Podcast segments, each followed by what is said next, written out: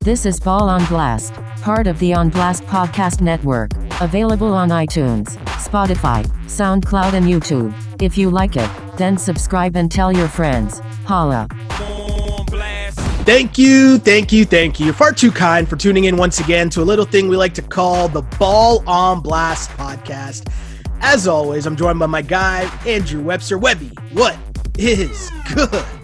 I have a big old brain because I believe that I called the Lakers in six in the NBA Finals. I also believe at the beginning of the bubble, I said that the Lakers were going to win the NBA championship.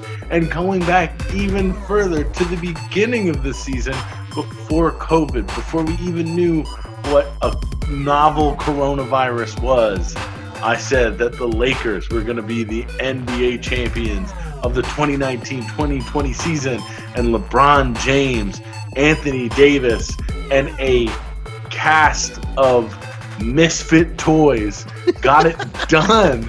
Got it done. I mean, Shelly, we were talking about, you know, obviously the Lakers had the the first best player, the second best player, and then after that it was pretty much the Heat. But what we found out is when you're Uh, first hold on, hold on, hold on, hold on, hold on. Jimmy Butler was the second best player in this series. Jimmy Butler might have been the first best player in this series. Whoa, whoa, Like- hold on. Like, I'm just on. saying before the final started, Oh, okay, okay, okay. when we were looking at all right, who- all right. okay. Sorry, well, I'm getting I'm getting antsy to debate and and, I know. you know I know defend my guy Jimmy buckets here. So you know you hit a spot, but I'll let you go. I, my When we- apologies. when we were looking at when we were looking at the best players coming into this series, the Lakers had the best 2 Mhm. Three to seven were probably the Heat. But what we found out is when the best two players are LeBron James and Anthony Davis, doesn't matter who your third best player is. It really doesn't. I mean, it's tough, right? This this series, let's let's be honest. One of the things that I'm super I don't want to say cuz history history's not going to remember this finals for what it really could have been and should have been, Right. right? The injuries were tough. Because- Bam and Goran Dragic, we talked about them in the last pod about how For sure. important they were to the Heat. Yeah, right. And like Goran Dragic, even I feel like a lot of basketball fans or people who talk about basketball even wouldn't really be able to understand how important Goran Dragic was to the Right. Miami Heat operation, right? They might know he's their starting point guard. They might know that he was playing well for them in the bubble, but they don't but to actually understand that and comprehend what losing Goran Dragic in that series meant, like we talked about it, we knew the series was pretty much over after that happened. The fact it even got to six, there's no moral victories in the NBA finals, but definitely the Heat aren't walking out hanging their head, or at least they shouldn't be No, in the situation. after And game five, after game five, especially what Jimmy did in game five, what the whole Heat team did in that game was unbelievable. And that should be their kind of calling card for the next season is that if we can play that well as we did in that game, being as shorthanded as we were, sky's the limit. And you know what? It's funny you mentioned that too, just because the way that I look at that series or this series, it's like obviously Klay Thompson, Kevin Durant have name recognition. You're always going to look back and, you know, Raptors fans, hey, we're on board with the championship. We know you have to win the championship. The fact that KD wasn't there, nothing you could do about it. Every year, as we talked about last year with the Raptors, every year, or no, I'm going to stick with that. Every year, there's going to be injuries along the way that affect a matchup in the playoffs. It's just the way the playoffs work. I guess the point I'm trying to make, though, is history, when we look back on it, we're not going to look back at the 2020 NBA Finals and be like, you know what? If Goran Dragic and Bam Adebayo were in this series, maybe it could have been a little different. No, That's kind of just at- all the, the point I'm making there. But We're gonna look at fact that- 30. We're gonna look at 30, 12, and eight and a half from LeBron James. That's what we're gonna look at in the finals. and hey, rightfully so, right? Le- LeBron did what he needed to do, and I was watching that game, and all I kept thinking about was remember Pat Beverley's tweet early on before. Like when the argument was, or the debate, let's say, was still going Yeah. on about going to the bubble, and he said, "If the king says we're going, then we're, We're going." go- Yeah. Yeah. Well, this was a whole reason why, right? Like LeBron knows there's only a certain amount of years left that he has to make this move to try to say, hey, I need to add to my ring collection. And so he really wanted this season to take place for obvious reasons. So there's a level of pressure that was on him to win that not many other players, you know what I mean? Like the stakes weren't as high for many other players than LeBron. I don't even know if it was close, right? Right. Like the Clippers not winning, it's not the same. Uh, obviously, Giannis your boy Giannis, right? Yeah. Your boy Giannis losing, it's not the same. Like the stakes for LeBron James at this point are more than any other player in the league in terms of if this season were to happen or not. Well, Listen, we did get an unattended Kumpo brother with a ring, though. Yo, is JaVale McGee really the one to be out here trolling Giannis though? Did you Like- see Giannis? Did you see Giannis's post too today? where No, he was like, I didn't see that. He's like, this Halloween, I got to dress up my brother because it's the closest I'm going to get to winning an NBA championship. Wow, I didn't see that. I like that. I like that he's having fun with it. Though. Same, same, same. Yeah, that's awesome. That's awesome. It was just a really cool series, and despite the injuries, because hey, again, no moral victories, no excuses. It's big boy time. It's the NBA Finals. I was just happy that we were entertained. Once the injuries went down, everyone's talking sweep city. Everyone's talking maybe the gentleman sweep in five. But I was thoroughly entertained by this NBA Finals. And I know the last game being a blowout in the way that it was doesn't lead to that. But overall, Webby, would you agree? Were you entertained by this series? Yeah, absolutely. I brought it up before. I thought Game Five was like one of the better finals games. Like the Game One of uh, the finals with LeBron and the LeBron Warriors the against the year Warriors, before. Uh, the Raptors. That's one of the best finals games. Obviously, Game Seven with Yeah. the Cavs and the Warriors. These are like unbelievable. Game Six with the Heat and the Spurs and the shot. Yep. Like these are amazing back and forth games that we've had in the finals. And I think that game five is going to go down in the annals of history as being one of the better finals games of the last decade, you know, 20 years. Now, the other reason that this series was so entertaining, even though it was kind of a blowout and a six game win for the Lakers, is I'm just going to let you cook here, is that Jimmy Butler, like, took took a step up a level that we haven't seen. It's like we see it a lot in college when guys will come in and have a, an amazing tournament and then will draft bump their draft stock up way high. It's like what Jimmy did over the last two, three rounds. Like when the playoffs started, this guy went from, you know, oh, he's a top 20 player in the NBA to now you legitimately have to say he's like uh, at top seven right now in the NBA. And, and man. and the Sixers chose Tobias Harris over Jimmy Butler. This is what it's going to keep coming down to is that Elton Brand and the ownership went with Tobias Harris over Jimmy Butler, and that's all I kept thinking about watching Game Two and Game Five. It's like this guy is pouring his heart out. He's literally exhausted, but it, he has the win in his hands. He's going to do everything humanly possible to win this game in the face of insurmountable odds, and does it. And we have Tobias Harris.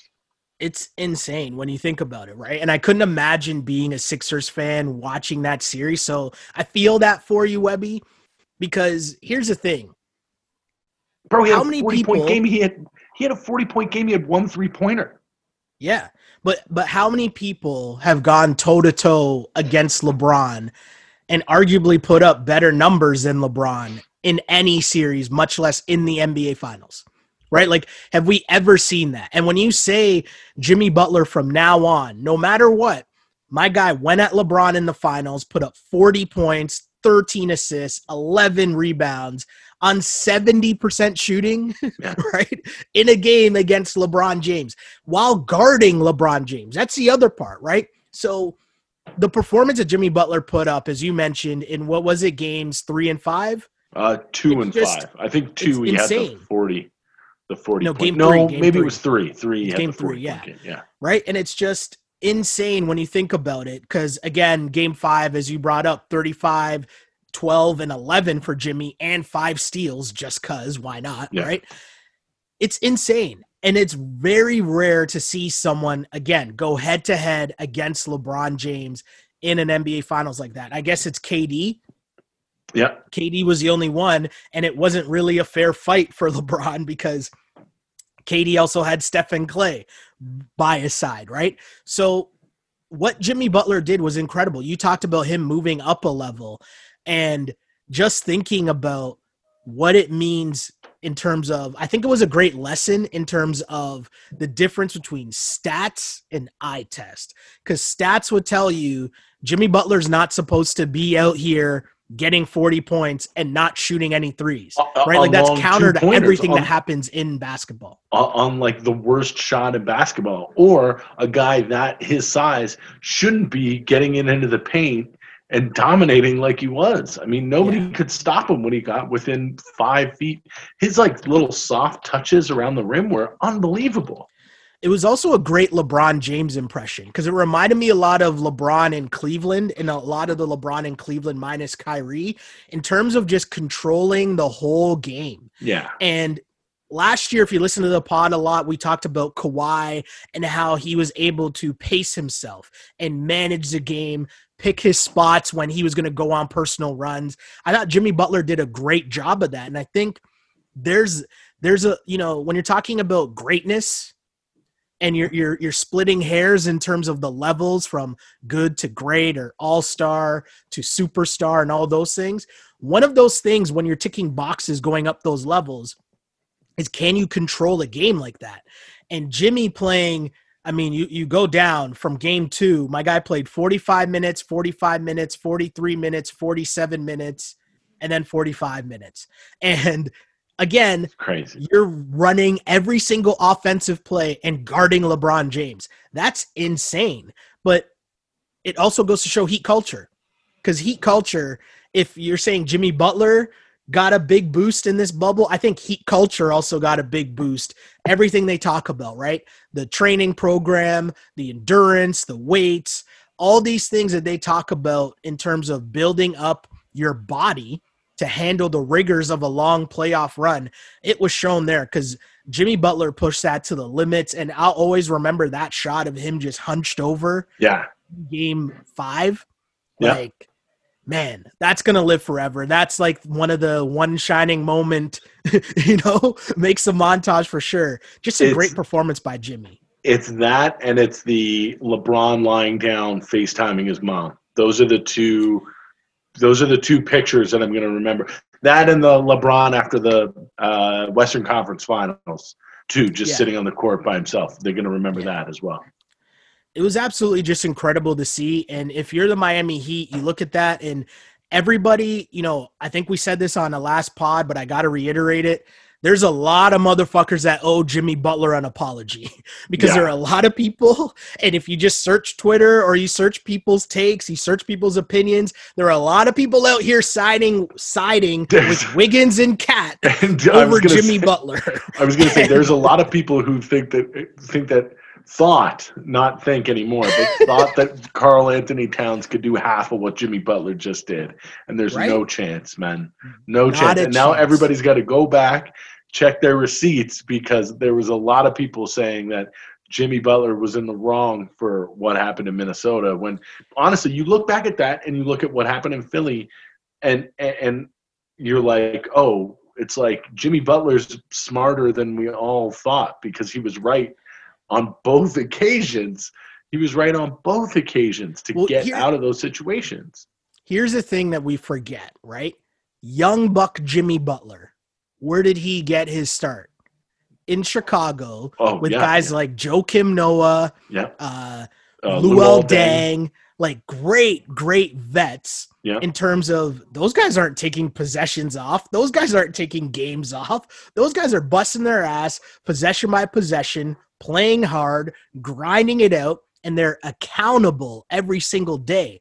So when you come up in a culture like that, and then you end up going to another place where, and of course, add in just Jimmy's story himself, where he grinded out everything, right? There's stories about him being homeless. There's stories Yeah. about, you know where it's quoted as and i'm paraphrasing but if you if you want you can look up the story about jimmy alluding to the fact that he got kicked out of his house because his mom thought he wasn't good looking enough like the stories are out there to, to let you know what this man has been through in his life to get to where he got to faxing his letter of intent from a mcdonald's like yeah. so you have that you get to the league. You're taught how to work hard by guys like Noah and Luol Deng, great vets like that.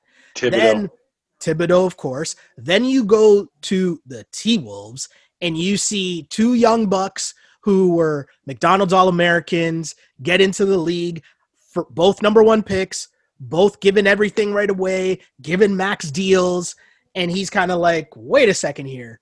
And because of this new age NBA where we look at things and people get gassed before they put in the work. Exactly. There are a lot of people questioning what Jimmy Butler was doing when he's saying, "Hey, I'm going to come out here with the the five end of the bench guys, and I'm going to go against the starters, the and we're going to wipe the floor with you guys." And if we go back to that, he's screaming to the coach and to the GM and president.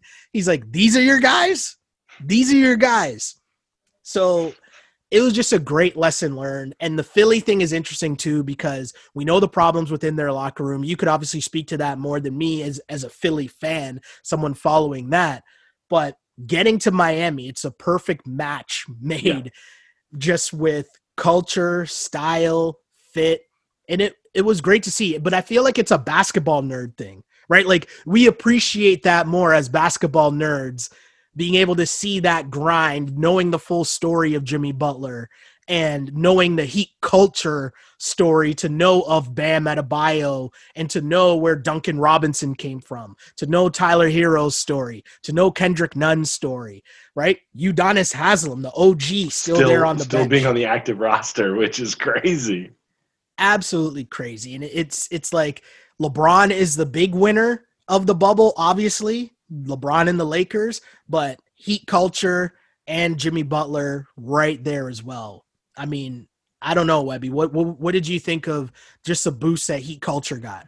I just love the run that they went on. I thought it was. Uh, I mean, especially when you look at the Eastern Conference and all the teams that should have, could have uh, uh made it as far as the Heat did, and I mean, we talked ad nauseum about the, the Bucks and Giannis, or or the mm-hmm. Celtics and all the talent that they had at the top end of their roster, or, or what Nick Nurse had done with the Raptors, or. But you're right; it's the Heat culture that did it, and, and and being led by a guy like Jimmy Butler, who has a level of I don't give a fuck and the yeah. skills to back it up. That now, and I'm sure we're going to get to this soon, but everybody always talks about Miami being a huge free uh, free agent destination because of Miami, because of that heat culture. But now free agents are going to look at what happened in the bubble and what this team did against uh, probably more talented competition and say, mm-hmm. well, if I go down there, I mean, we're gonna have an excellent chance to win a chip. And you look at, I mean, we're gonna, I'm sure we're gonna talk about it, but I, you know that Giannis is, must have been watching right? I think the thing too is is you know the resume speaks for itself, but you got to know too as a star, you got to want to work like that if you go to Miami too, right? And I think it only fits a certain breed. It fits it fits a certain type. And if you're not about that life, you might like it for one year, you might like it for two apply. years, right? And it, it just was a, a perfect fit for Jimmy. And I just thought it, w- it was cool to see. And it was easy to root for as a basketball fan. Yeah. Right? Like it was an easy squad to root for and even laugh at uh the the mean mug from Tyler Herro, right? And you know Jimmy's just gassing him up. Like it, it was just fun. It was good the times. Other, the other really awesome thing about Jimmy was the the jersey thing. Where okay. like after certain games or certain rounds, like he would wear Tyler Herro's yes. high school jersey he went to Spo's jersey. Spo's jersey from the University of Portland. Like yeah. that's the kind of teammate that like all 30 teams or however 32 30 teams in the nba would be salivating over it. Like that's the well, kind of leader that you want right? A key part to remember that might be forgotten from the bubble because there's so much information that was flying around pre-bubble during the bubble after the bubble. But one of the things a lot of people forget in terms of leadership jimmy butler the story was out there in the pandemic bought basketball nets for the entire team and sent it to them wherever they were staying That's to make awesome. sure that they could still play ball and get shots up during the pandemic wherever they were staying. That's another level of leadership. And I know people might say, oh, that sounds kind of gimmicky or whatever.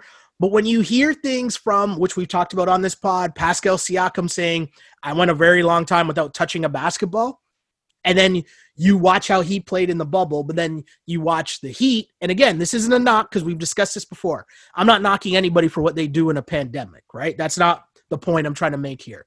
All I'm saying is when you take into account stories like that and then you see the end result, it's like, oh, okay, that makes sense. I get why the Miami Heat were in this position or why they might have been more prepared or better prepared than some other teams heading into the bubble. And the other team that we discussed as well was the Lakers, right? Remember, they had the secret workouts at the uh, Staples Rich Dude's Center. house. yeah, yes. the Staples Center uh, replica, right? Yes. As a reminder for people who might not have tuned into the pod when we talked about that, the Lakers were rumored to have been having these private workouts at some rich dude's house in Bel Air, who supposedly has a replica Staples Center court in his house.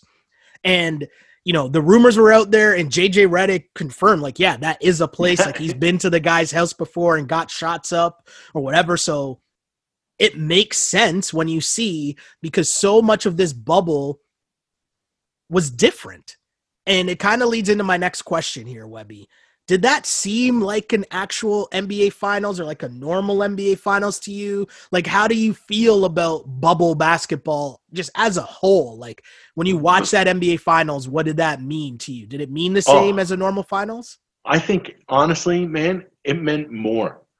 Just okay. because it was so different okay. and so put together. Like, we didn't know if they were even going to be able to play the games, let alone mm-hmm. complete an entire rest of the season and playoffs or a little bit of the season and then into playoffs. And then nobody knew, you know, what happens if one person gets sick. But the league did such a great job in creating this bubble that it was, I mean, I understand that they didn't have to travel or whatever, but being yeah. away from your family and being in a completely new situation for what for decades has been the same thing. Uh, mm-hmm. maybe the two three two has changed or the two two one one one has changed, but you knew that you were going to get a couple of days off in between. You were going to travel. You were going to be able to stay in hotels. You were going to have your family with you. Like that was all understood and it was all well known. This bubble finals was completely unknown to these guys. And to have both of these teams perform at the level that they did in the bubble is a testament to both teams and even more to the Lakers that a guy like LeBron James can adapt to the situation and still his level of greatness rises to the top. It doesn't matter if it's he's traveling. It doesn't matter if it's here or there. It's still LeBron and he's still going to uh, eviscerate you if you're the weaker opponent, and that's what he did. So I think that yeah, there should be no asterisks. I, I, I don't think there will be. Uh, I think it was uh, a legit finals because I think honestly, if we had played this out in the regular season, most likely this is the finals that we probably would have seen. Yeah, I mean it's so tough, man, and, it's weird. And you know, I'm not gonna go back on what I said from the very start of this bubble. I said asterisk final. I'm not gonna play hindsight. I said that from the beginning going in, and I do kind of have the same opinion at the end of it. And I think when people say asterisks, you normally think that it means lesser than. Right. And that's not the case, right? Like I, I feel like it's asterisks in terms of anytime you see on a board and it says 2020 NBA Finals. Anytime we see the word 2020, sorry, the numbers 2020, yeah. we're going to be like, oh, okay, that was it. And so this finals, as you mentioned, was just different, right? And to me, a normal quote unquote, I'm doing air quotes, NBA finals or playoffs for that matter involves a superstar player going into another team's building and dragging their team to victory in a game that they probably shouldn't win. When you're on the road and all your role players aren't giving you anything because they're shook ones because the crowd's going crazy and your your star player just comes up big. Like that to me is the NBA playoffs.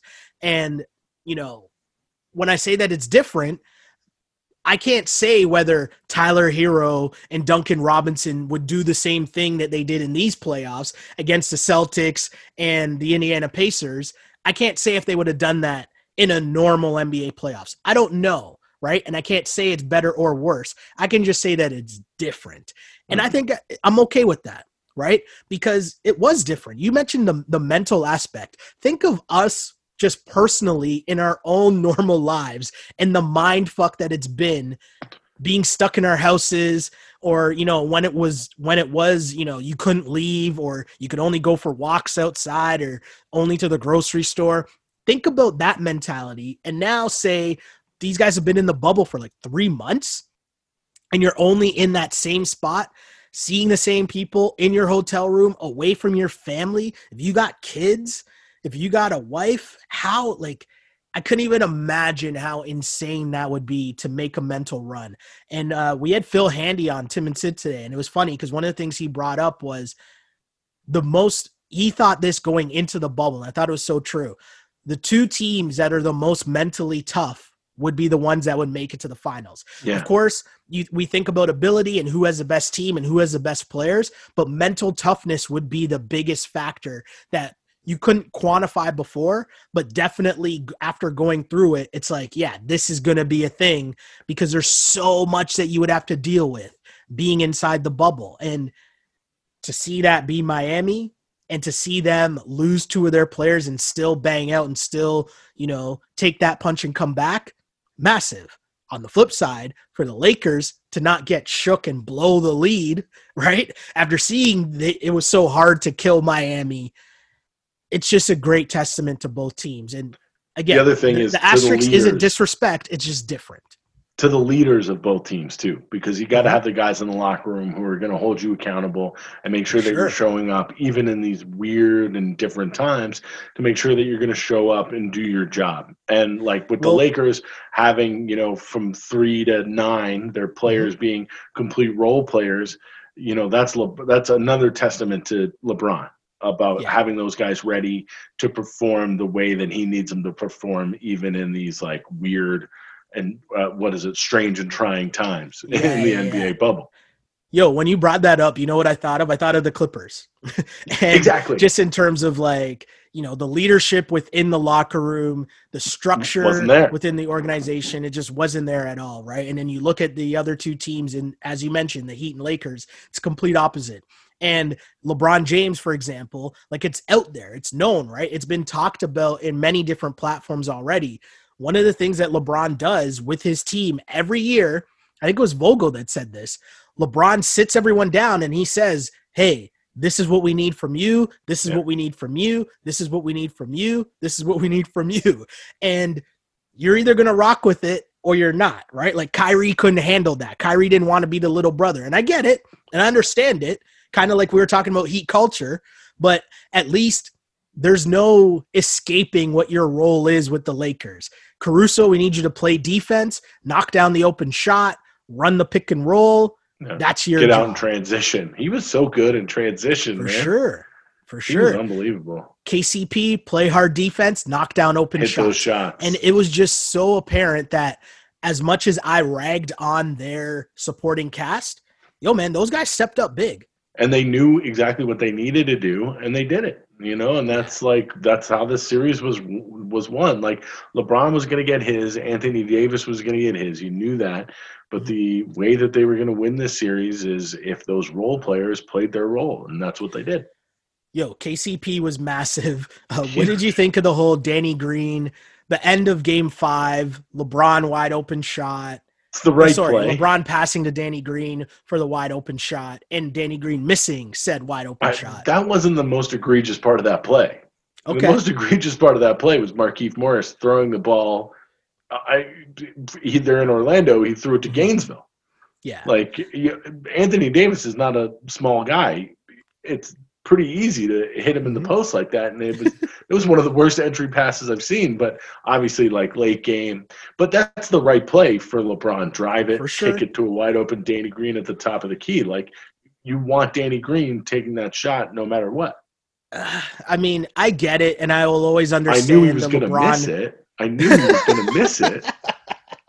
But that's No, but- play. I get the whole narrative of the right basketball play, and I, I get it and I understand it. And LeBron is obviously one of the greatest to ever do it from that standpoint, right? Like he's always going to make the right basketball play. But with that said, right, there's levels to this, as we say all the time. I got to make those shirts. There's There's levels to this in the sense that not everybody wants to smoke in the big moments, right? There's a difference between knocking down a wide open shot in practice to knocking down a wide open shot in the regular season to knocking down a, a shot in game one to knocking down a shot in, you know, to win the NBA finals. Not everybody wants that smoke.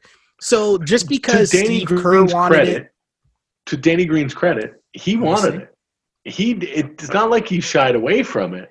Again, Everybody I knew he was gonna. I knew he was gonna miss it, but- but it wasn't like he was gonna pass that ball. Like he knew. no. But that he's been doing that all season, man. He's been not great, but he's been taking those shots. he wasn't that good at all in this series. But the the In thing to me is though. I'd much rather have like I thought Dame Lillard's tweet was hilarious.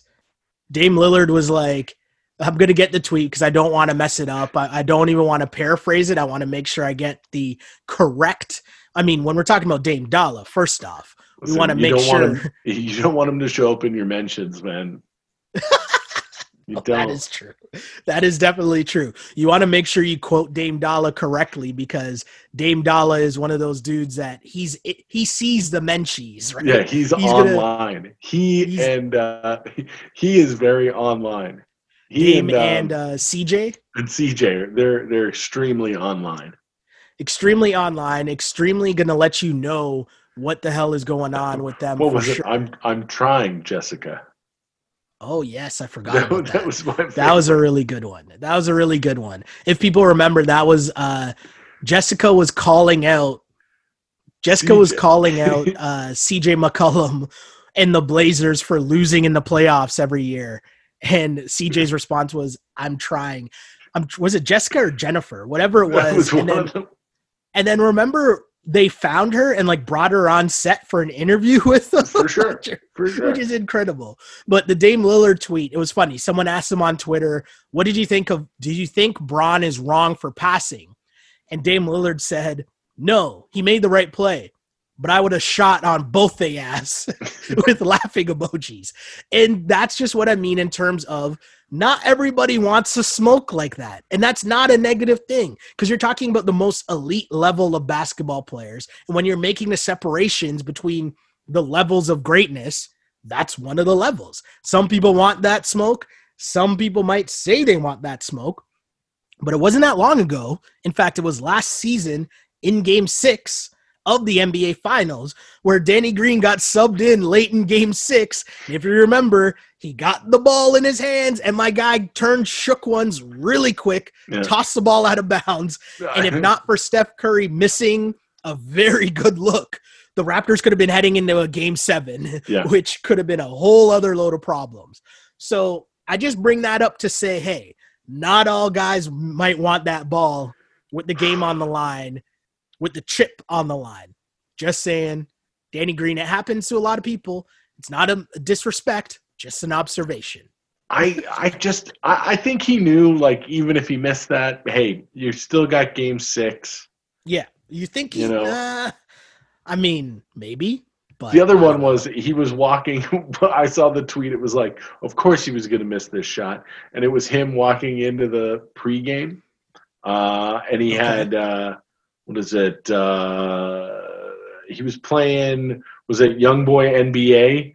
Uh, Oh. But he didn't have the headphones in. He was just playing it speakers. I totally missed that. Yeah, you missed this, and then the guy, somebody was like, "Yeah, he was gonna miss this. What an idiot!" Danny Green is a character. yeah, absolutely. I will you never say, like to see all the things that happen with the fans, Laker fans, like reaching out to his wife and saying so here, some here's crazy here's stuff. what I'll say about that. Okay, and this happens a lot in 2020 because we saw it happen with Pascal Siakam. There's going to be like one or two idiot fans, right? And then They're that becomes a name for themselves. but that becomes a narrative as if if you say something bad about Danny Green, you're now lumped in with the idiots that take it too far. And it's like, no, no, no. You can criticize him for You missing a wide open off. shot for winning the championship. You can criticize him for that because that's what happened. But you there's a get difference the jokes between off without Yeah. uh, threatening his wife. exactly get the jokes off, get the memes off, have a good time with It's it, all about the memes for sure. right? But we all know that that's completely wrong. We all know that it's one or two idiots that are going to do it just so that they can text their friends and be like, "Oh, see, they're talking about me. Someone asked about the about Danny. Someone asked Danny Green about the text that I sent his wife. Ha ha ha!" And it's like we're just giving the assholes attention. Yeah, exactly. Don't really need to do that. We know it's stupid. Nobody's really going to kill Danny Green or his wife over the him missing a wide open shot. Like that's No. not going to happen. I feel like I, I'm. I feel like I'm safe to say that, right? Like I don't think that's a thing that would actually happen. Like that's as I mean, maybe I shouldn't say that in 2020, but you know what I mean. I feel pretty safe saying that. Yes. Anyways, stupid people on the internet aren't going anywhere. Let's just know how to avoid that. Um, we talked about lumping things in, and you know, lumping in groups of people when debates pop up. And obviously, there's a debate that goes on because it involves LeBron James, and he's in the NBA Finals again, which means the Here goat we go debate. again. It means here right? we go again. And no matter what happened in the series, the slander was going to come if they lost, and the slander was still going to come even if he won. Like there's in a there's a no win situation. And me and you discussed this when the last dance was on and we did the recaps after each episode. We talked about it then about how silly we thought the goat debate was for a multitude of reasons. But at the same time we understand why it exists. Sports fans like to debate and discuss Of course. topics There's always got to be a best ever conversation. for sure. And I get it. And I'll start here. What do you think about just the overall debate in terms of the GOAT? Like, are you here for it? I know we discussed it before and we weren't really like for the actual debate, but what do you think of it? Knowing that it's coming after every final that LeBron's in, what do you make of the d- debate at this point? It's it's ridiculous. I, I, I I watched Shannon Sharpe bring in an actual goat on set of Undisputed. It's yeah, but you want to know what the truth is? You want to know Okay. what the real goat is? Okay. It's PTI Oh, because all of these other shows that Mhm. have these debates Yeah. that fill up uh, their A, B, and C block with Mhm. is LeBron James the best ever? They all owe a huge debt of gratitude to Tony Kornheiser and Mike Wilbon because they wouldn't be doing what they're doing without that show. I was watching it the other day and I was like, why do people even watch uh, First Take or Undisputed or any of these debate shows when the best version of this is a half an hour? It's Mhm. not four hours. It's not three hours. It's not even one hour. It's half an hour of two old crotchety sports writers who like are good buddies just yelling at each other for a half an hour. That's Because- the goat. Yeah, It's like, man, you could argue in the face whether it's MJ or LeBron or Kareem, but the Mhm. real the real truth of the matter in the NBA is is that this sport, the reason why we love it too, is because it's not like baseball. Okay, it's not like football. The NBA is a fluid game. It has changed so much, not just in the last 50 or 60 years, but in the last 10 years. It's gone five through years, yeah. An incredible change where it's a completely different sport now than it was when Michael Jordan was playing. Like, it, it- you can't even compare the two eras. Uh, Forget about that. You take it to LeBron, to George Mikan from like when the Lakers were in Minneapolis. It's Yeah.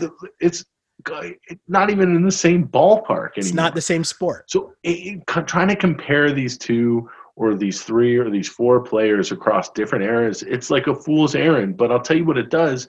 It fills up your A block, it fills up mm-hmm. your B block, it fills up your C block. It gets people on your show so they can have their opinion. But honestly, I don't care. I'd rather see Mike and uh, Tony argue about it. That's the goat. That's they should be arguing why they're not the goat show of these debate shows. No, but I think I think there's enough respect put on those dudes' names for creating an entire industry, right? Industry. But yeah, how many and, jobs are yeah. created because of those two? It's crazy. I mean, for me, the biggest thing about the debate, the goat debate, is it doesn't have I, I want to remind people of this right it doesn't have to take away from appreciating the greatness that we're currently watching of course right and i feel like you know i had a great discussion with one of our our coworkers or former coworkers anise yeah. and it was funny because we were going back and forth and at the end of it i was just kind of like yo dude i just like talking about basketball right? Because you know you get into the debate, and at this point, the reason why I find it so comical and funny is because people are already on their their sides, yeah. and no matter what happens, ninety percent of those people that already have their take aren't changing their opinion, right? It's, They're either like, on Team MJ or Team LeBron, and nothing like, LeBron does is going to change it. It's like politics in the states. Yes. You know what? Yeah. Like the Republicans could come out and say, "We've just found a cure for cancer," and you're going to have 50% of the country saying, "That's bull. We don't like that. We hate that." Or you yeah. know, the Democrats could come out and say, "We've we're never going to have another war and you'll have 50% of it's like it doesn't matter what one side or the other says. People already have their stakes in the ground and they're going to argue until they're blue in the face. Like you're not going to change anybody's mind. Everybody's already made up. You you can't give me a lebron stat that i'm going to be like oh well yeah now i see your point. Mike maybe michael jordan's not the best ever you know? Yeah and like my thing is and we discussed this during the last dance and just to to bring it up here it's like the eras are just so different. Yeah. So to compare the two eras doesn't make sense. It's not the same game. The yeah. two guys weren't playing the same game. LeBron is great for different reasons, right? He's maximized, you know, the game of basketball in a way different level that most people didn't even think possible. Like what Mike did in terms of being a brand and marketing the game, LeBron like it. he's taken it next level, but because he's in a different era of Instagram, of Twitter, of media and the debate shows, the hot take shows, right? And he's done such a great job with it. And so people think that just because to me anyways when the the the argument gets stupid is when people think just because you bring up a negative opinion on one of them or you bring up a point against one of them, that means you say they suck. And it's like, no, yeah, no, no, no, no. We're literally talking about the greatest ever. Like the yeah. margins are so slim when you're talking about who is the greatest ever that when I bring up, which I did on Twitter, the 2011 NBA Finals, right? And people are like, well, you're cherry picking. I'm like, it's the NBA Finals. How could I be cherry picking from like, the NBA Finals? And it's like, like I watched I, I, watched LeBron James wilt in that series.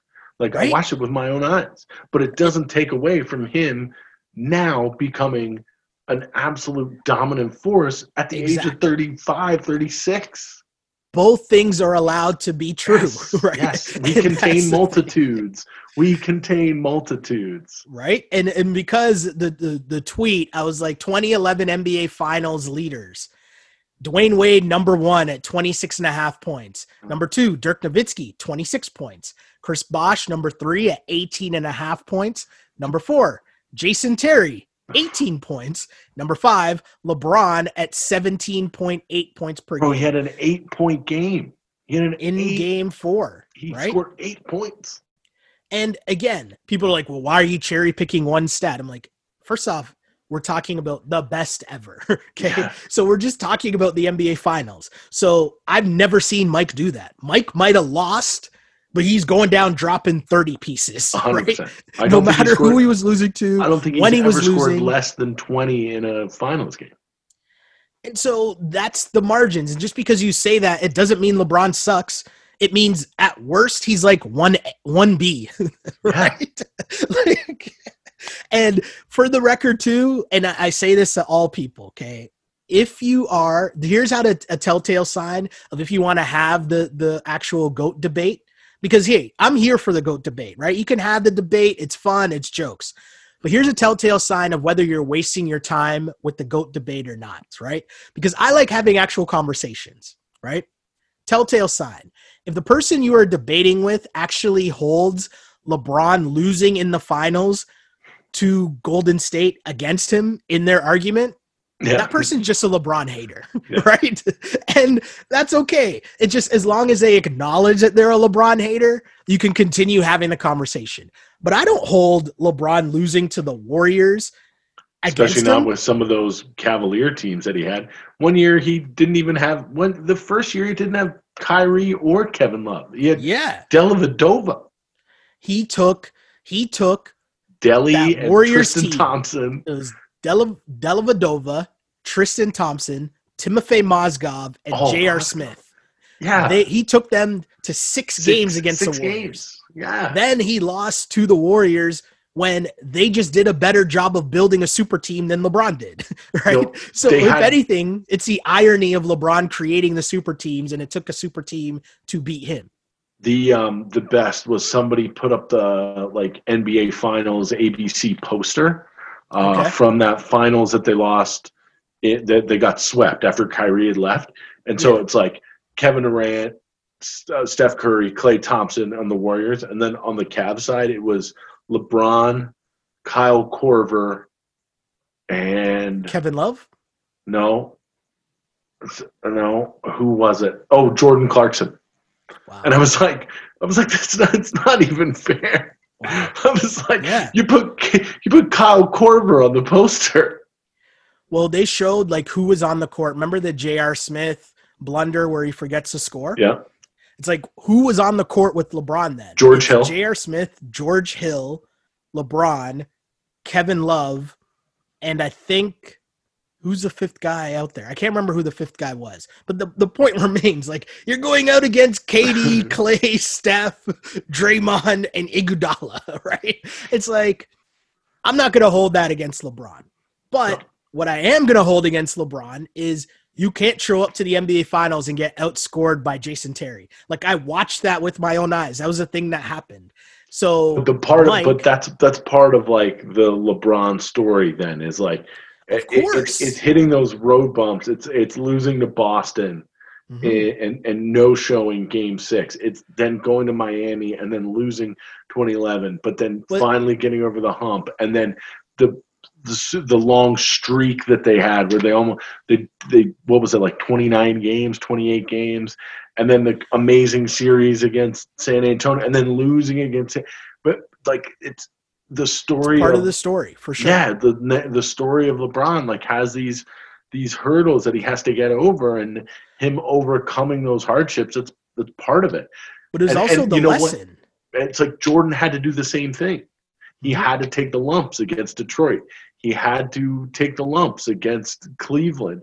He had to get that injury. Like going back, you know, it's all about uh, having those goals, not meeting them, and then coming back and smashing through them. You know, like that's what makes great players great.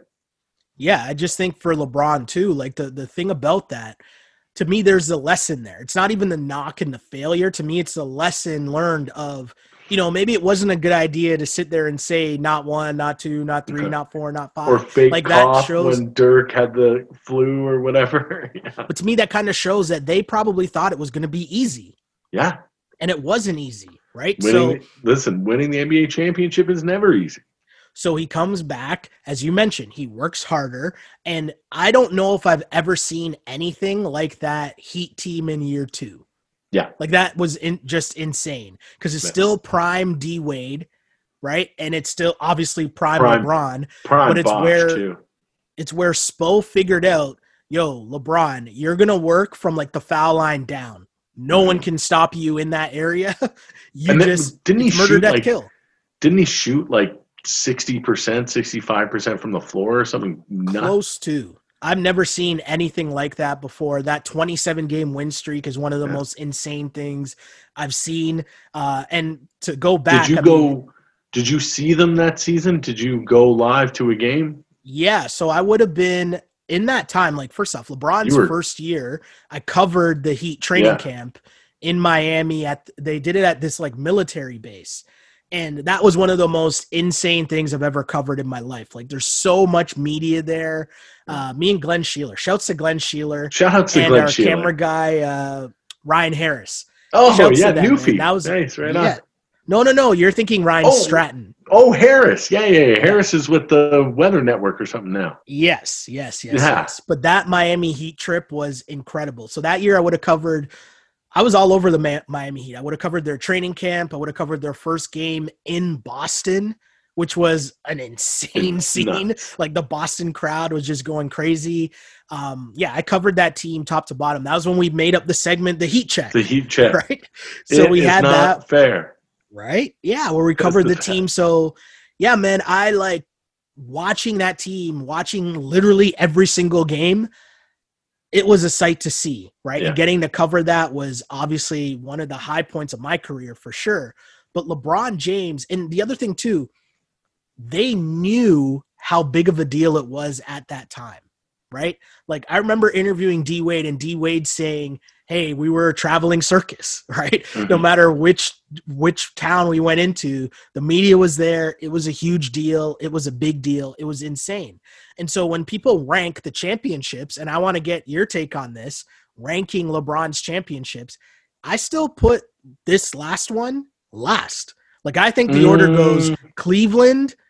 I think the, the the the order of his championships, to me, in my opinion, Sheldon Alexander, I think it goes the Cleveland championship first, then his first one in Miami, and then the Mm. second one in Miami because the back to back is so difficult to do. It's so tough to do back to back.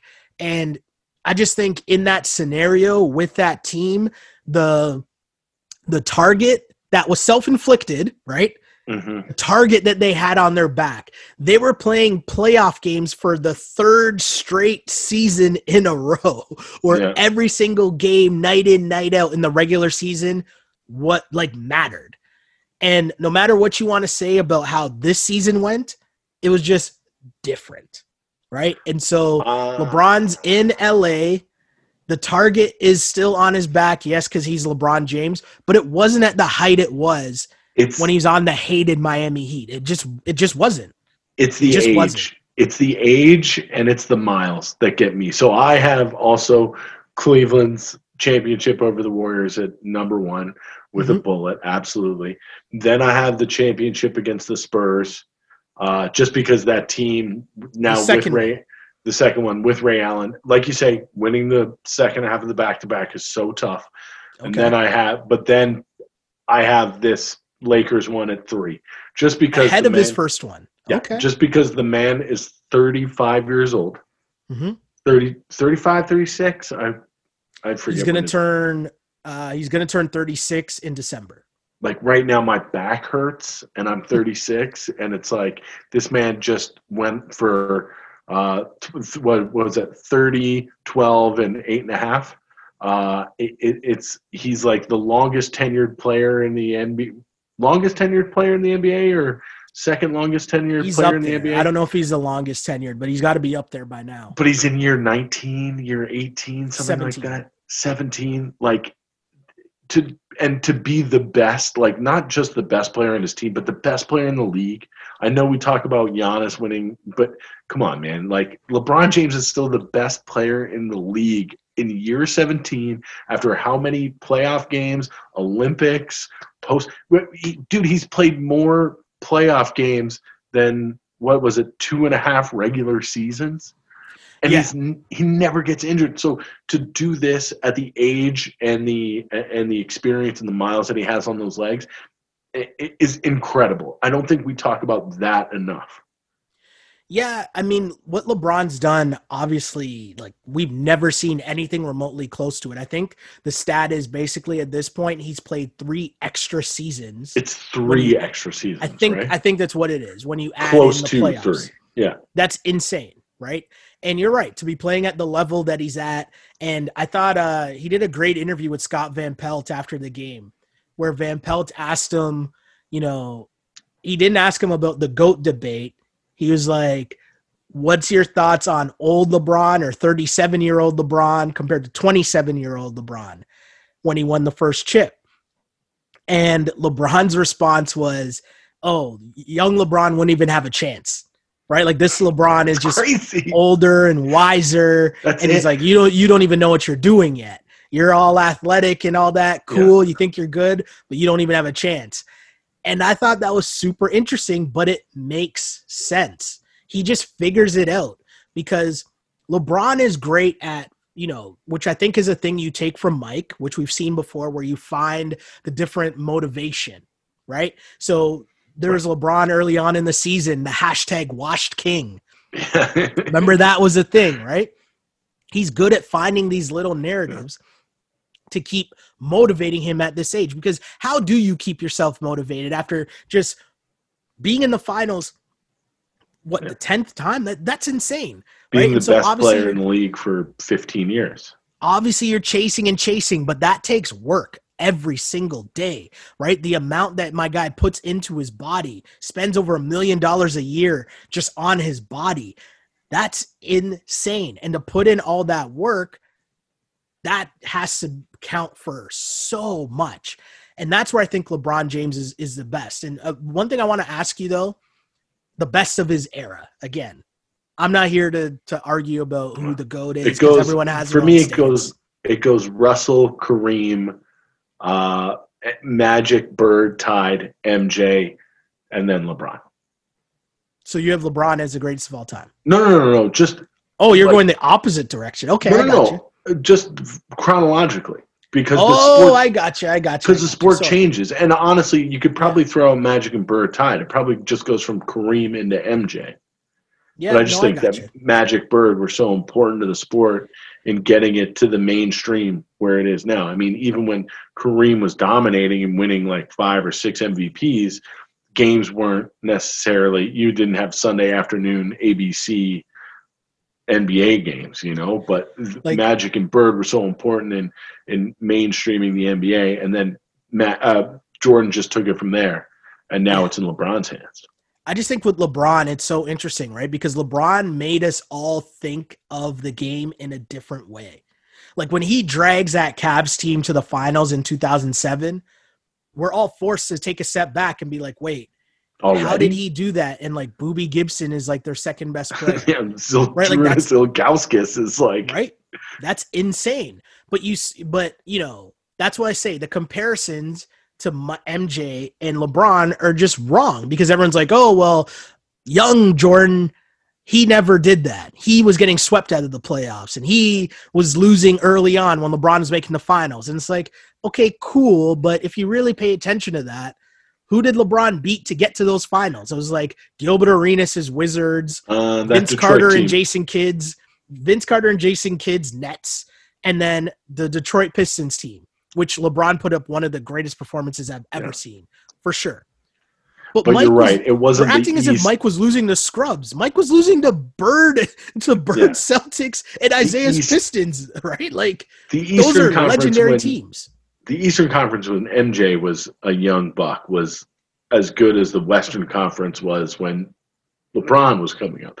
But Le, the But East the when thing is- LeBron was young was like Iverson and Vince, and that was But it. I'm but this is why I'm saying that the comparison is so ridiculous, right? Because under that standpoint, it's an argument that a lot of people make. Hey, LeBron got a team to the finals when he was really young.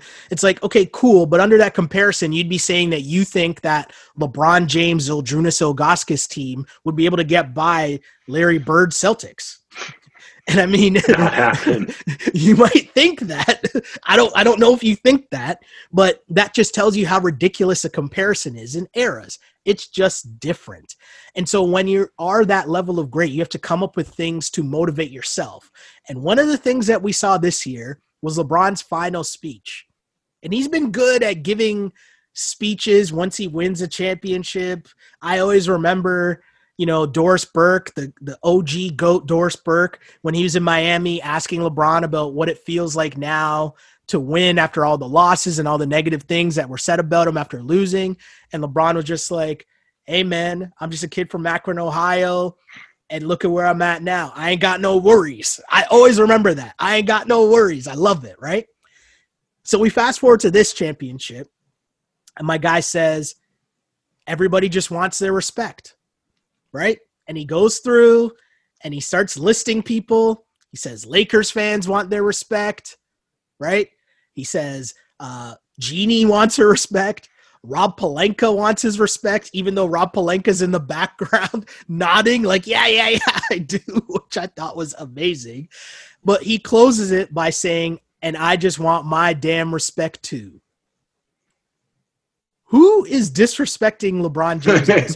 this is like this is like the Giannis uh, MVP thing, right? It it's just like, him looking for motivation. Yeah, yeah, man. Like, because he's not talking about the Skip Bayless and everything. Like yeah, LeBron, LeBron, doesn't, doesn't care about that. Hold on, hold on, hold on. Newsflash, okay? For people who don't understand what happens with Skip Bayless and Stephen A, everybody's in on the shtick, right? Yes. Stephen A, Skip, and all the players in the NBA, right? LeBron is in on the Skip Bayless shtick. Nobody believes that. That is not a real thing. Everyone knows that it's just a gimmick. It's for entertainment. It's for TV. I thought we figured that out. Wasn't it last year the story came out? Because you know how Skip Bayless's thing was he kept referring to Kawhi as number two. Yeah. But then someone like videotaped him and Uncle Dennis like laughing or laughing and chucking it up at like a boxing event or a UFC event or whatever it was. Don't you remember the story when it came that. out? So that happened like last year. But anyways, the the point of what I'm the point of what I'm saying though is that like everyone's in on the bit. Like LeBron and them aren't really getting mad over what Skip Bayless says. That's not real. To me, when he's talking about respect, LeBron told us after remember the interview? He said uh, it was one that he did for the uninterrupted for his own uh, his own brand. Mm-hmm. But he said after the 2016 championship, that's when he thought the debate was over and he was the greatest of all time. So if he's saying that before this championship, to me, when he says, I want my damn respect too, to me, the lack of respect in his mind is that people are still debating who the greatest of all time is. right. That's what I think. Because he told us that he thinks it's him. And so the fact that others don't think that after he wins another chip, right? Because clearly, him winning another chip, he's like, yo, how are y'all still doubting me? That's who he's talking about, in my opinion. I could be wrong. No, no, maybe I'll hit him on the right. text. maybe yeah, I'll hit exactly. him on the text to try to find out. But newsflash, ain't nobody cares about Skip Bayless. Shannon no. Sharpe doesn't care about Skip Bayless. As you said, they had an actual goat on their set. It's not serious. It's not real. That's professional wrestling. That's what Skip Bayless is. It's perfect. It's professional wrestling. Yeah, and he's great at it. Yeah, right. He gets it's people hilarious. so mad. It's hilarious. It's too funny. It's too funny, man.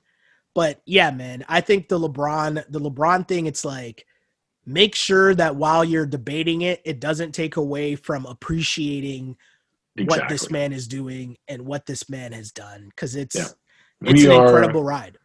We are all witnesses, right? Like, and this is an incredible an incredible career and it's not over. Like the guy's going to play another I what would you say? Another 3 years, another So four years?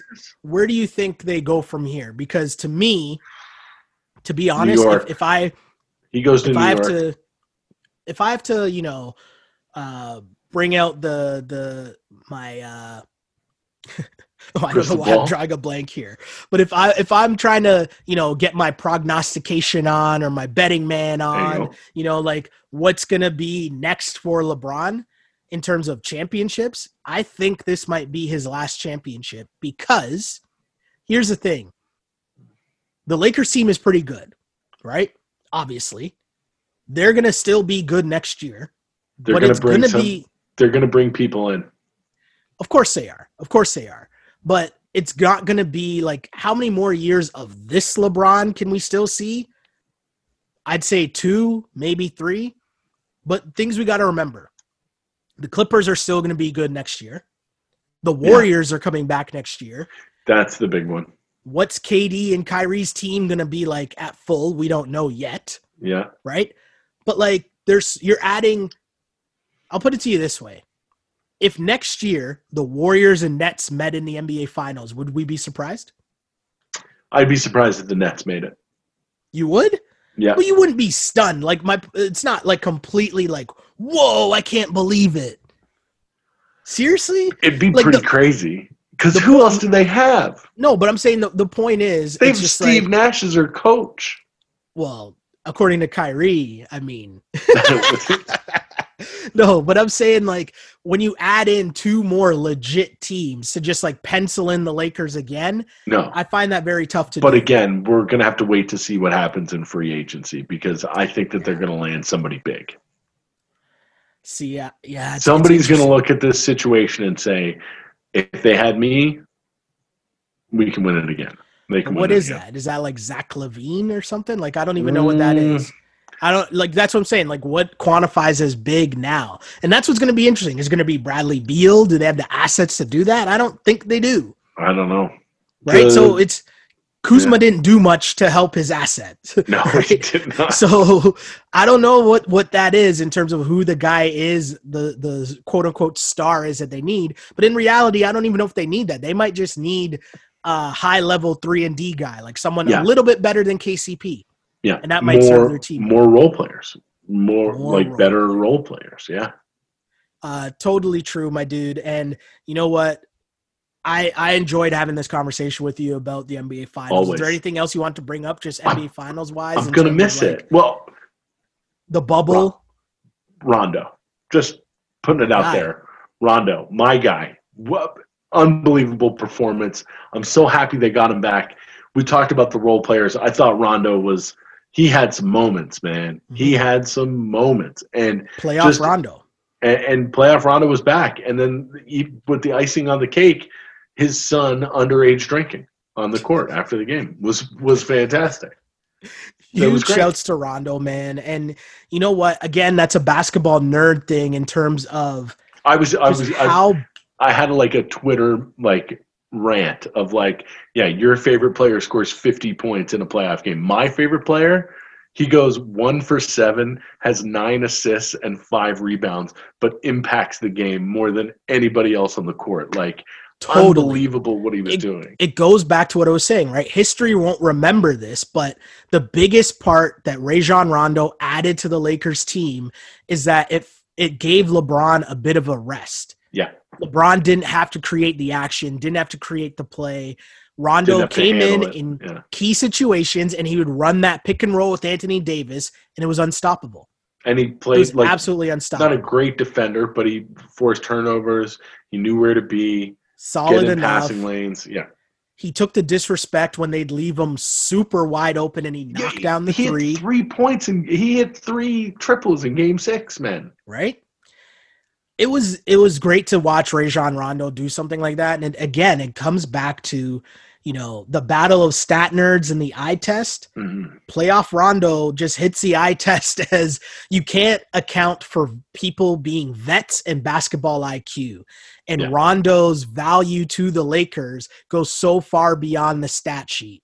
And you mentioned you you you're totally right, man. He was huge. For Also, a career that had been in flux as well since he left Boston.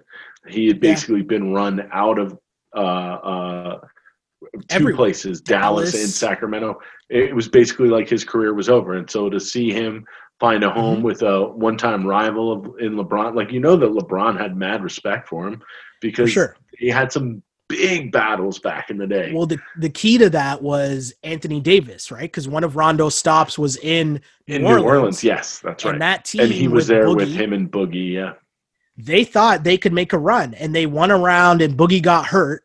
And I saw him and Rondo in an interview talk about it. Like they thought they could have won a chip that year with that team. Rondo Jrue was good that Holiday. Jrue Holiday, Rondo, um, Quincy Boogie- Pondexter. yeah, No, and AD. But I'm just saying, like, so you had that budding relationship, and AD talked about how important Rondo was in his development in terms of being a vet that kept pushing him and gassing Mhm. him and, you know, telling him how great he was and how hard he needed to keep working to live up to his greatness. And so you have AD telling you that, but also AD's got to be whispering that to LeBron too, Yeah. in terms of yo, this is gonna work to cover up some of those wounds from the Cavs, Celtics, Celtics Heat rivalry. Paul Pierce still a hater of LeBron, although he uh, started saying like really nice things about LeBron in these finals Yes, right? Like he, did. must have talked to Rondo and like they must have smoothed some things over because all of a sudden. Paul Pierce was really nice. It's funny. They'll say nice things about LeBron before they ever say anything nice about Ray Allen. But hold on, so how is it? So they give Rondo a slide just because enough times pass. It's the end of his career, but Who, Allen Rondo? because like yeah, Oh, like, if you're KG all- and them, well, KG, you're cool with Ron- Rondo playing with LeBron Yeah, yeah, yeah. It but it was it was Allen leaving the Celtics to go there in the That's- moment. In the moment, and they still don't talk to him. it's incredible. It's incredible. It's so I good. it. It's uh, the NBA is the best. It really is the best because, you know, a lot of reasons to pull off the bubble like they did and get Yeah. that done and, and, you know, have the biggest scandal be whatever Danuel House Jr. Was was say doing, Danuel or Lemon Pepper Lou, like have those be the two biggest things. Whatever, you know what I mean? Not a big deal.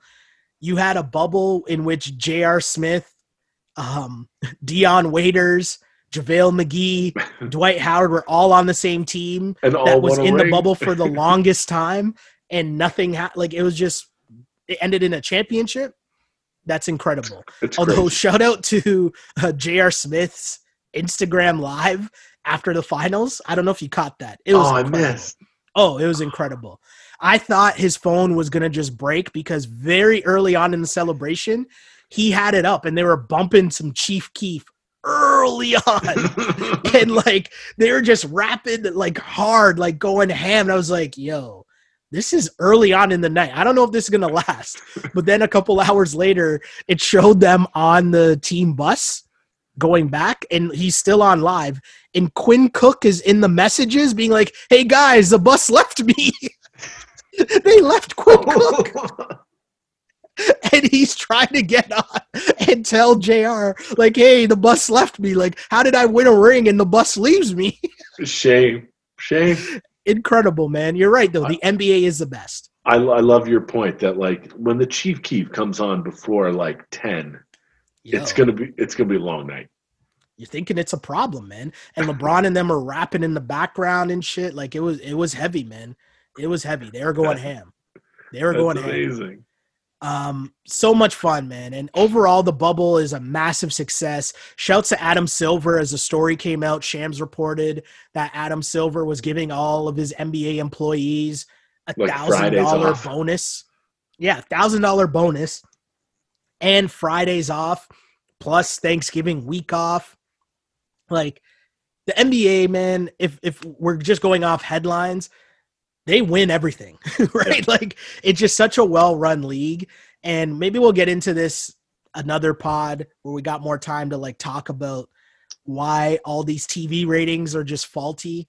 Like people need to stop listening to all these fake yeah, stories about Exactly. ratings being down because the only stat I'll give you is this the top rated entertainment show on TV, right?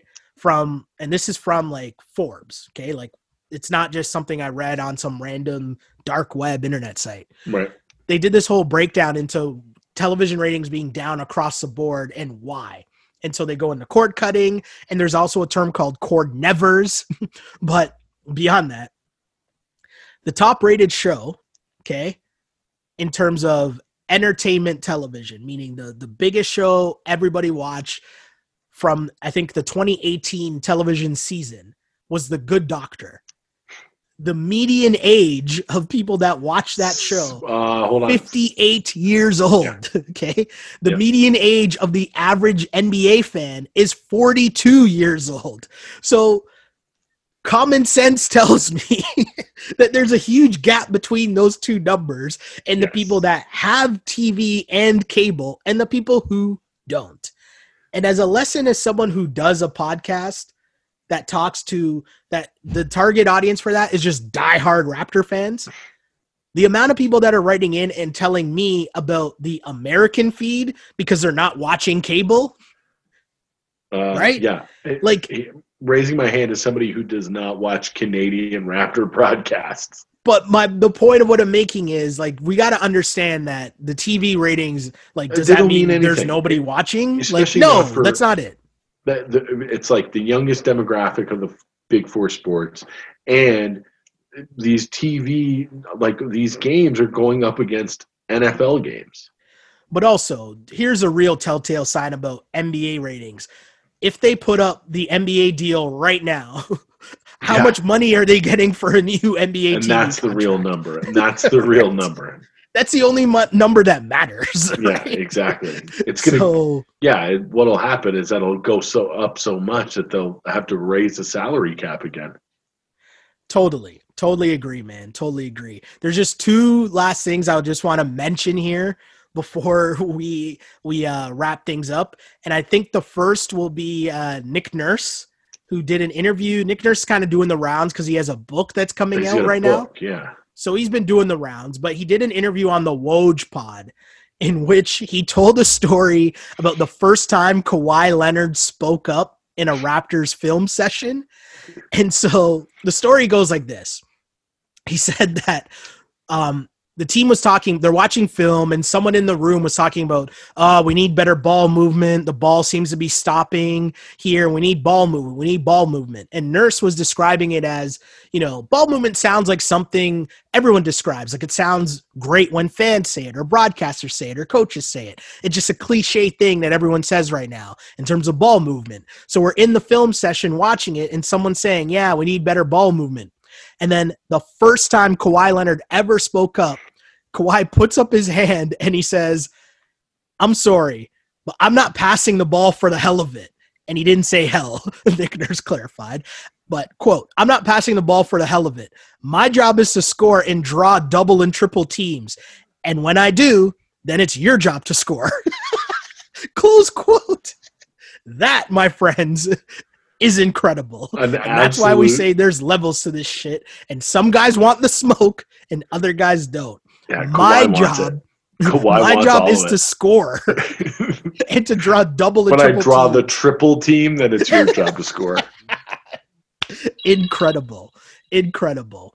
Uh, and the one last thing, Webby, the one last thing, I just want to give a salute to the WNBA. Yes, Because- absolutely.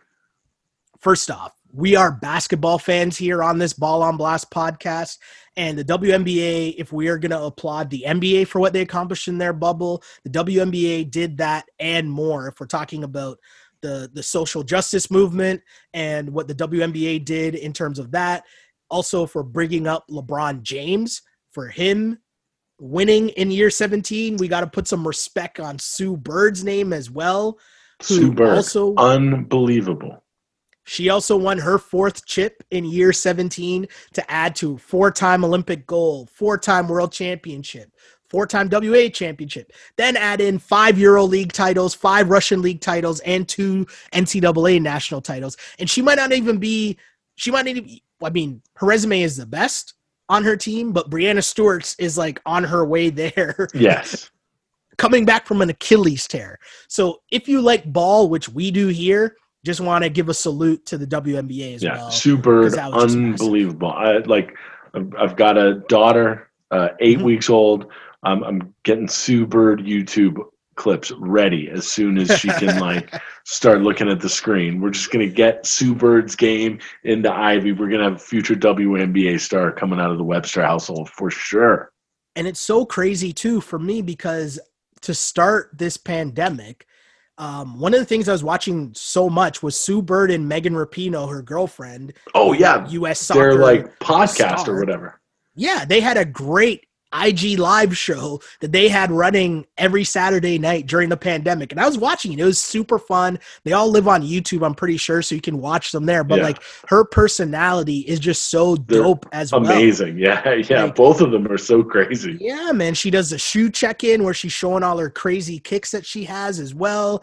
She's a crazy ball. Like, it's just anyone that loves basketball, you got to love Sue Bird just as much as you love LeBron because it's people that love the game of basketball, dedicated their life to the game of basketball, and put in the work.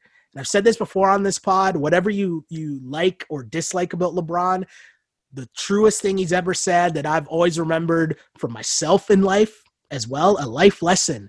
My guy says when you put in the work, you're able to live with the results. Right. And so when Like you it. know the work that you put in and whatever you're doing, you're okay with whatever happens after that because you know that you did what you could to get said results. When you put in the work, you're able to live with the results. And he says, I trust the work that I put in. I think that's a high note for us to That's where we leave it, man. That's where we leave it. right? There's no better way to, to end it That's than that, right? Mr. Webster, where can the people find you if they're trying to to hit you up now that there's no basketball going on and I'll Oh. be trying to watch, I guess, The Bachelorette. I guess I'll be watching The Bachelor. Oh, was Bachelorette starting? It's Like, back. I think it started tonight. Do we actually. do we Bachelorette on blast or or what's up with this? I don't want to say too much because in the back of my mind, I have been kicking something around and I just don't have the balls to do it. but Is it our girls? Is it our girls retrospective podcast where we go and watch every girls episode again? yo, I don't know. We'll, we'll come up with something. We'll come up with Because literally at Sportsnet, the only other person there who ever watched girls was Sheldon Alexander. no, that's not true. I would maybe Tim, maybe Timmy, but I would come in. Hold in. on, LT for sure. I would assume LT has my LT back in bad TV watching for sure. But I would come in having watched girl because I. I'll admit it. I watch that Lena Dunham show all the time, and you and I would have sit down conversations about what Yeah. was happening in girls. Hey man, we're just we just like television, right? We consume it, man. Absolutely. Shouts to girls, shouts to Insecure, shouts to Succession. oh, shouts to Fargo, Big- like- man. We got to get you on seen it. Fargo. Season four with uh, Chris Rock is amazing. Okay, okay, okay. I'll add it to the list. I'll add it to the list. Where can the people hit you up, man? Yes, absolutely. On Twitter and Instagram, it's the same. Uh, come to Instagram for pictures of my uh, adorable eight-week-old daughter Ivy. Uh, Hey. She is the best. Uh, both uh, Twitter and Instagram at a Webster84. And my name is Sheldon Alexander. You can follow me on Twitter at Shell Alexander. Like and follow as well on Instagram at Sheldon Alexander. And don't forget to subscribe to the podcast wherever you get your podcasts, which is Apple Podcasts, Spotify, SoundCloud, Google Play, YouTube.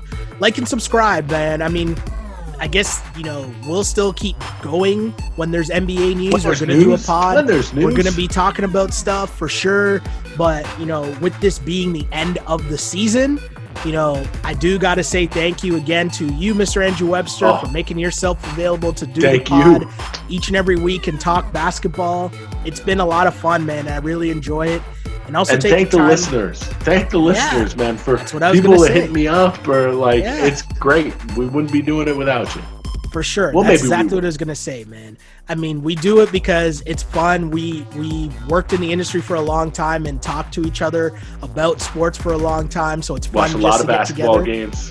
Yeah, and talk shit. And it and the fact that people actually listen to it Is is also great. My I had a buddy call me actually couple weeks ago. I had a buddy call me at like two twenty in the afternoon, completely random.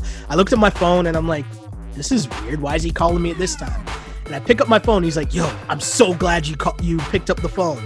I'm like, yo, what's going on? This is random. He's like, I was walking down the street and all of a sudden I just heard your voice.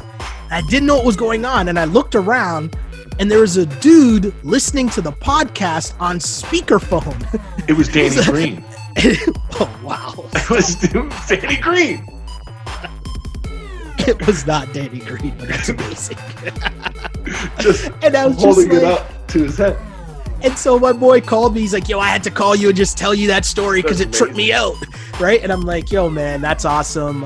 And you know, it's just we do this podcast because we love it because it's fun and we love the interaction, right? We love the interaction with the people, um, just telling us their opinions as well. Because yes, we've worked in the industry for a long time. I mean, my first year in the industry was LeBron's rookie year. I was interning on court cuts and CIS football the Amazing. very beginning, right? So years year 17 in this industry covering basketball, covering the NBA from all different angles and this has been so much fun doing that. So huge shouts to the people that rock with us and follow ball and enjoy basketball with us each and every week. We'll still be here breaking stuff down when the rumors come because they will come. Free agency, yeah, all that stuff. It's going to happen. It's a 24 hour, 12 month a year sport, man. Can't wait for all of that for sure. It's going to be so much fun. Really appreciate you guys for tuning in, guys and gals, following, liking, and subscribing to the content. Really appreciate y'all. And as we always say to close out each and every podcast, I say it because I mean it. Really did used to pray for times like this, to rhyme like this.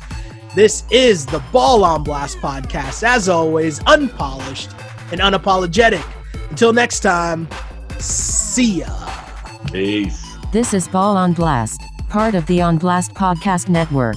Available on iTunes, Spotify, SoundCloud, and YouTube. If you like it, then subscribe and tell your friends. Paula.